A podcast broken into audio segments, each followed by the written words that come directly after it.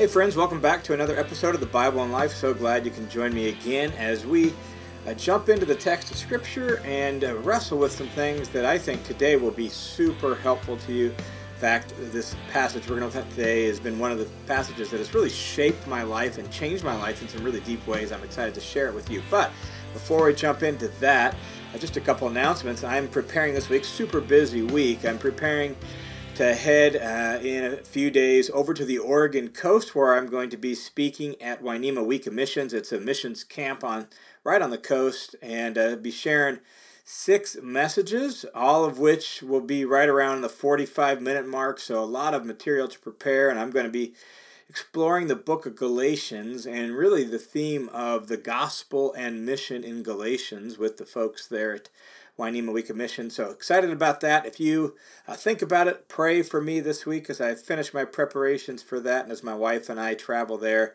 on Sunday at the beginning of next week. So that'll be uh, a really busy time and a great time just to share with those folks there. Don't worry, there will still be a podcast next week, even while I'm uh, teaching over there on the coast. So that's next week. And then also, uh, I have put together a simple, small, basic introduction to the Bible course on my website called Get a Grip on the Bible.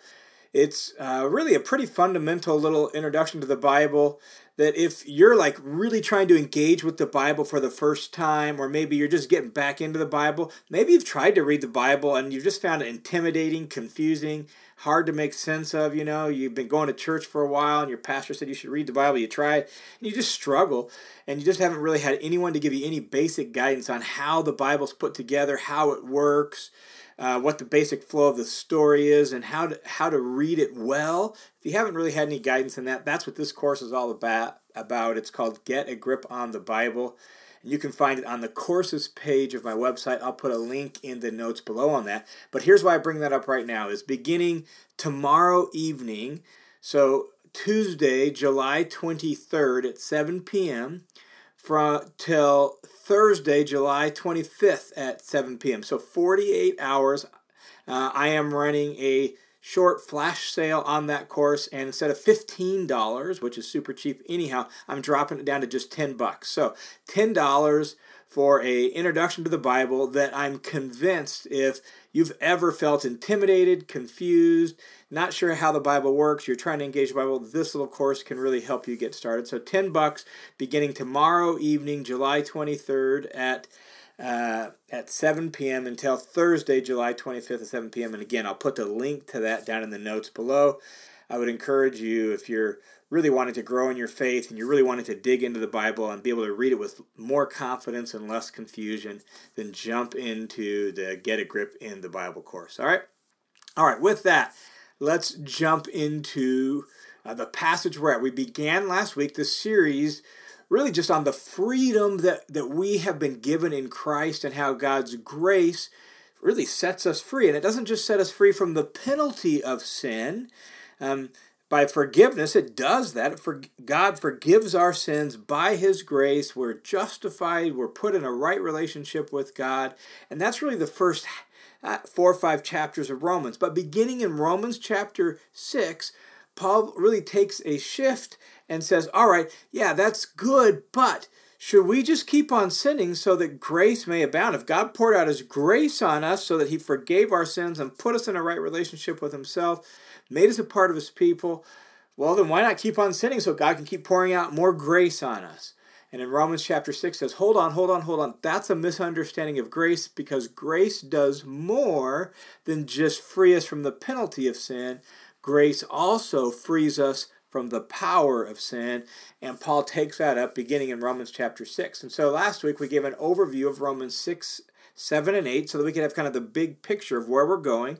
And we pointed out that Paul is playing question and answer in this section, and that he asks four questions and gives then the answers to those questions over the uh, these few chapters. All right, and so we're going to pick up with question number one and look at Paul's answer in detail in this this podcast and this episode. All right, so question number one is: Should we go on sinning so that uh, grace may abound, that grace may overflow to us. Since sin led to grace, why not keep sinning so they can lead to more grace, right? That's sort of the logic of this question. And Paul's kind of anticipating this response. All right, you've proven, Paul, that God is very gracious. He's been gracious to us in our sin. So, since God is so gracious, why not keep sinning that grace may increase? And Paul's answer to that, um, the first paragraph of Romans chapter 6 gives his initial answer to that. And then the second paragraph gives kind of like part two of that answer. How do we live out uh, this freedom that we have? And so, two paragraphs, so two different podcasts answering this question. So, let's begin with the, the first part of the answer. Should we go on sinning that grace may increase? And Paul says, may it never be. Like in verse 2 Paul, of Romans 6, he says, May it never be. It's a strong, like some translations even try to pick up the force by saying, God forbid. Why, why not then? Well, if that's not the way it's supposed to be, why not? Paul says, How shall we who died to sin still live in it? What I want you to notice is the tense of that verb. Paul doesn't say, We're supposed to die to sin. We need to die to sin. What he says is, How shall we who died? Accomplished fact, past tense. It's already happened. And so you shouldn't go on sinning that grace may increase. Why not? Because you have died to sin already. It's something that has already happened. Now, to understand what Paul is getting at, we need to kind of think in terms of Paul's thought world, okay? Um, to death is essentially the ending of a relationship. Physical death is the ending of uh, the relationship between the spirit and the body. At that point in time, we can be speak of as spoken of as dead because our our spirit and our body are separated, and thus our body now is dead. It doesn't have the spirit to give it any life in it, right? Well, um, maybe you've heard the phrase she's dead to me he's dead to me i always think of the the old classic movie fiddler on the roof where uh, Tevye, this old school conservative Orthodox Jew, has this daughter who wants to marry a Gentile, and it just blows his mind, and he can't handle it. And he has this scene where he's wrestling with he loves his daughter, but she's wanting to make this choice that goes against all their customs, and he's wrestling with that in that scene. And at the end of the scene, he takes his wheelbarrow where he's out farming. He picks up his wheelbarrow and he says, "No, she's dead to me," and he walks off screen. That's the idea that Paul has in mind when he says, How shall we who died to sin still live in it? It's this ending of a relationship. Um, sin is it's dead to me. Uh, it, it doesn't have any relationship with me. That's the force of what Paul is getting at. And so our relationship with, with sin has so fundamentally changed by what God and His grace has done in our life that we can be spoken of as dead to sin and sin can be spoken of as dead to us. That relationship has so been so severed so broken so changed that now sin is dead to us right? So how shall we who died to sin still live in it? We're dead to it. Well when did that happen? How did we die to sin? Because it doesn't always feel that way very much does it? Listen to what he says verse 3 of romans 6 he says or do you not know that all of us who have been baptized into Christ Jesus have been baptized into his death. This moment when we united with Jesus through our faith in him and embodied in our baptism into him, we were baptized into his death. And so when we are immersed in the water of baptism and we're put down under the water of baptism, that's the reason why um, the early church used the word baptize. That word just means immerse. It means to dip. And so to be immersed in the water baptism is like to be buried into death. That's the picture of that action. And so Paul says when you put your faith in Jesus and were immersed into into him, you were baptized into him. Well, there, that union into Christ was like uniting with his death. And so he goes on and says in verse 4, therefore we have been buried with him, buried with Jesus, right? That picture, buried with Jesus through baptism into death, this death to sin, so that just as Christ was raised from the dead through the glory of the Father, so we too should walk in a newness of life. And so, coming into Christ, we have experienced a death burial, and resurrection, a death specifically in this context to sin, and a resurrection to new life, to a new kind of life, but also a new ability of life, a new power for life, because the relationship with sin now has been severed and broken so strongly and so completely that it can be spoken of as death. Um, he says in verse 5 For if we have been, become united with him in the likeness of his death, certainly we shall also be in the likeness of his resurrection, being able to live this new resurrection life, this new powerful life because of the resurrection of Jesus. And so, we do not continue in sin because we have died to sin. In other words, sin is contrary to who we are now. We've been given a brand new kind of life with resurrection life now flowing through our heart and soul and our body. And so we're a brand new kind of human being.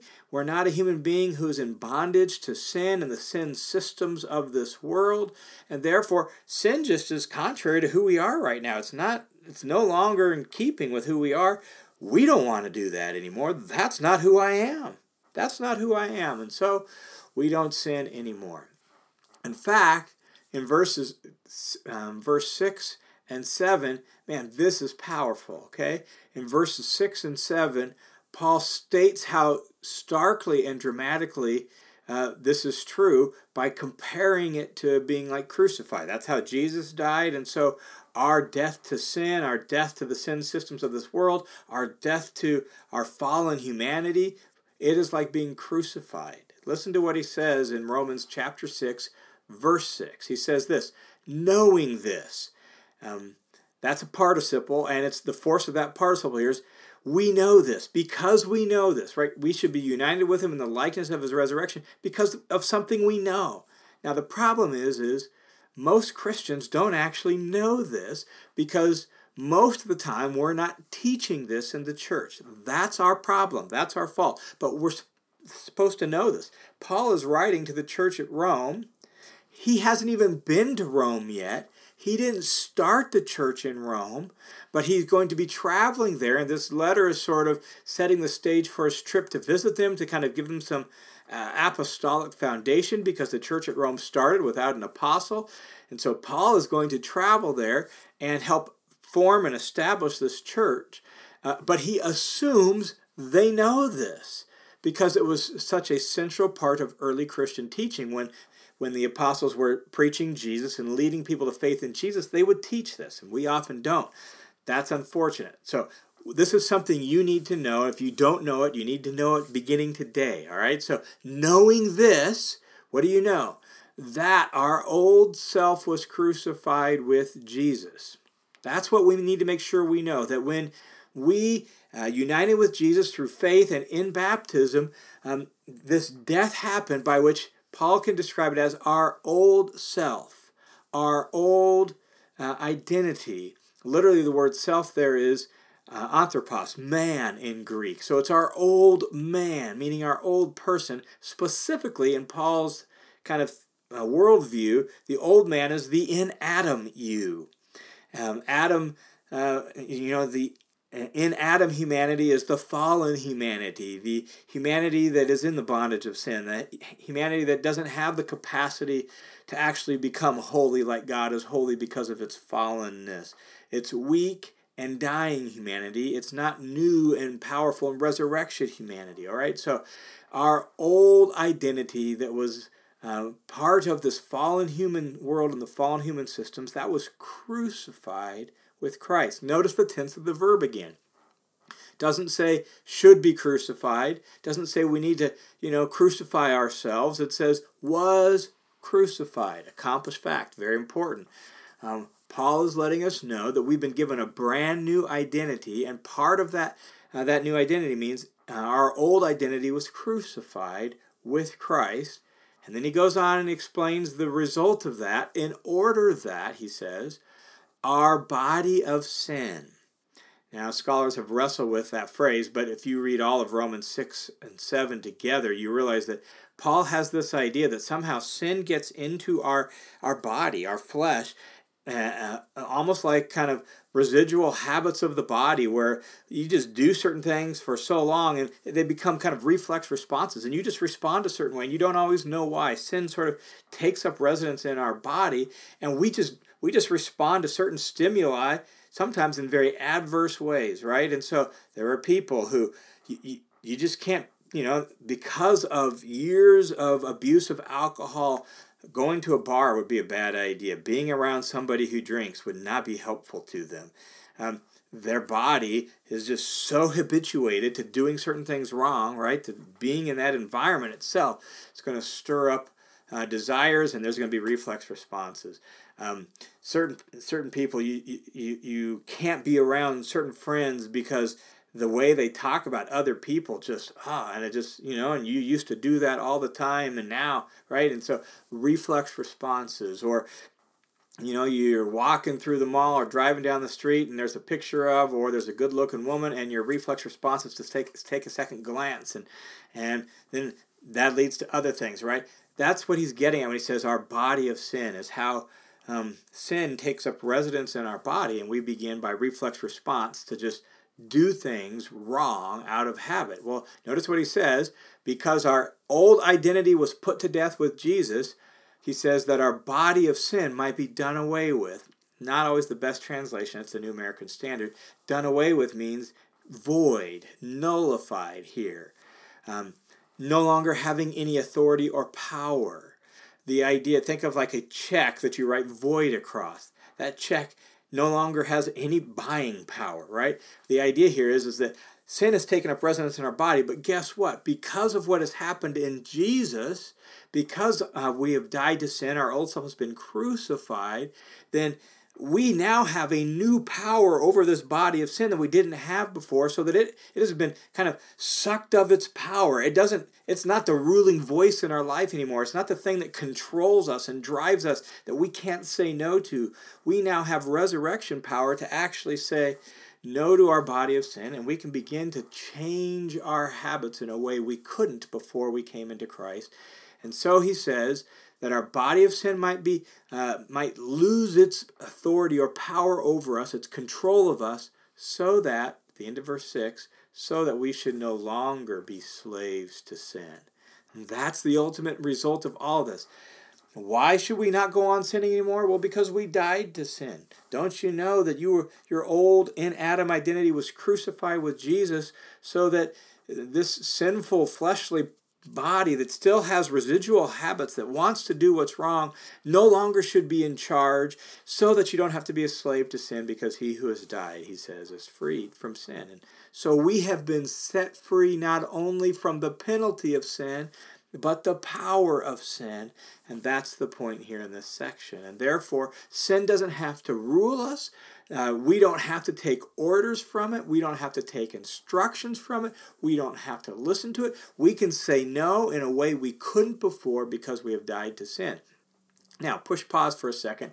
Let me just step back and get, offer a little reflection on something that's really important.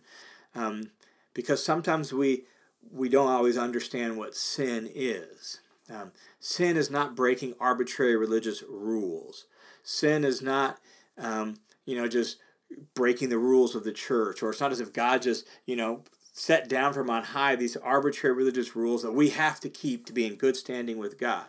I actually did a little YouTube video on what is sin. You can check it out on my YouTube channel where I deal with this in more uh, fully, and it might be helpful to you. But just know this: that sin not only offends God and um, puts us in uh, you know problems with God's law and assaults God's character. Sin also ruins us because of we're, who we are. We're made in God's image, so we're made to be the way God is, and so sin is like poison for us. Okay, and, and so to be set free from sin is like the best news we could ever have. Meaning, we no longer have to do those things that are so self destructive and bringing so much pain and hurt and ruin to ourselves and to the people around us. We've been set free from that, and we can live a new kind of life. So, we need to be a people who know the truth about ourselves because as a man thinks in his heart, so is he. And so if we think, man, I'm nothing more than just a forgiven sinner, we're probably going to live like nothing more than a forgiven sinner. if we all of a sudden realize, oh man, I, am a new creation in Christ with uh, new ability to live a new kind of life. I've been set free from the power of sin. And that changes how we think about ourselves, changes how we talk uh, to ourselves and our own self-talk. It changes even how we pray when we when we do sin and we do make mistakes, right? That we're we're we're a new kind of human being with a corresponding new power to do what's good and beautiful and holy and right in this world. And so we can live out a new kind of life. That's why Paul ends this first paragraph here in verse 11 um, of Romans chapter 6 by saying, Even so, even so, consider yourselves to be dead to sin, but alive to God in Christ Jesus. And so we need to know the new facts about us. That's the first 10 verses of this section. And then we need to think of ourselves this way. The word consider is actually calculate, add it up, do the math. That's the idea. And so you need to, uh, you know, say, okay, this is who I am. If this is who God said I am, then this is who I am. And so I'm going to think about myself this way. So consider yourselves to be dead to sin. But alive to God in Christ Jesus. And as we begin to think of ourselves this way, our self understanding changes, and the freedom that God has given us becomes more actualized in our life.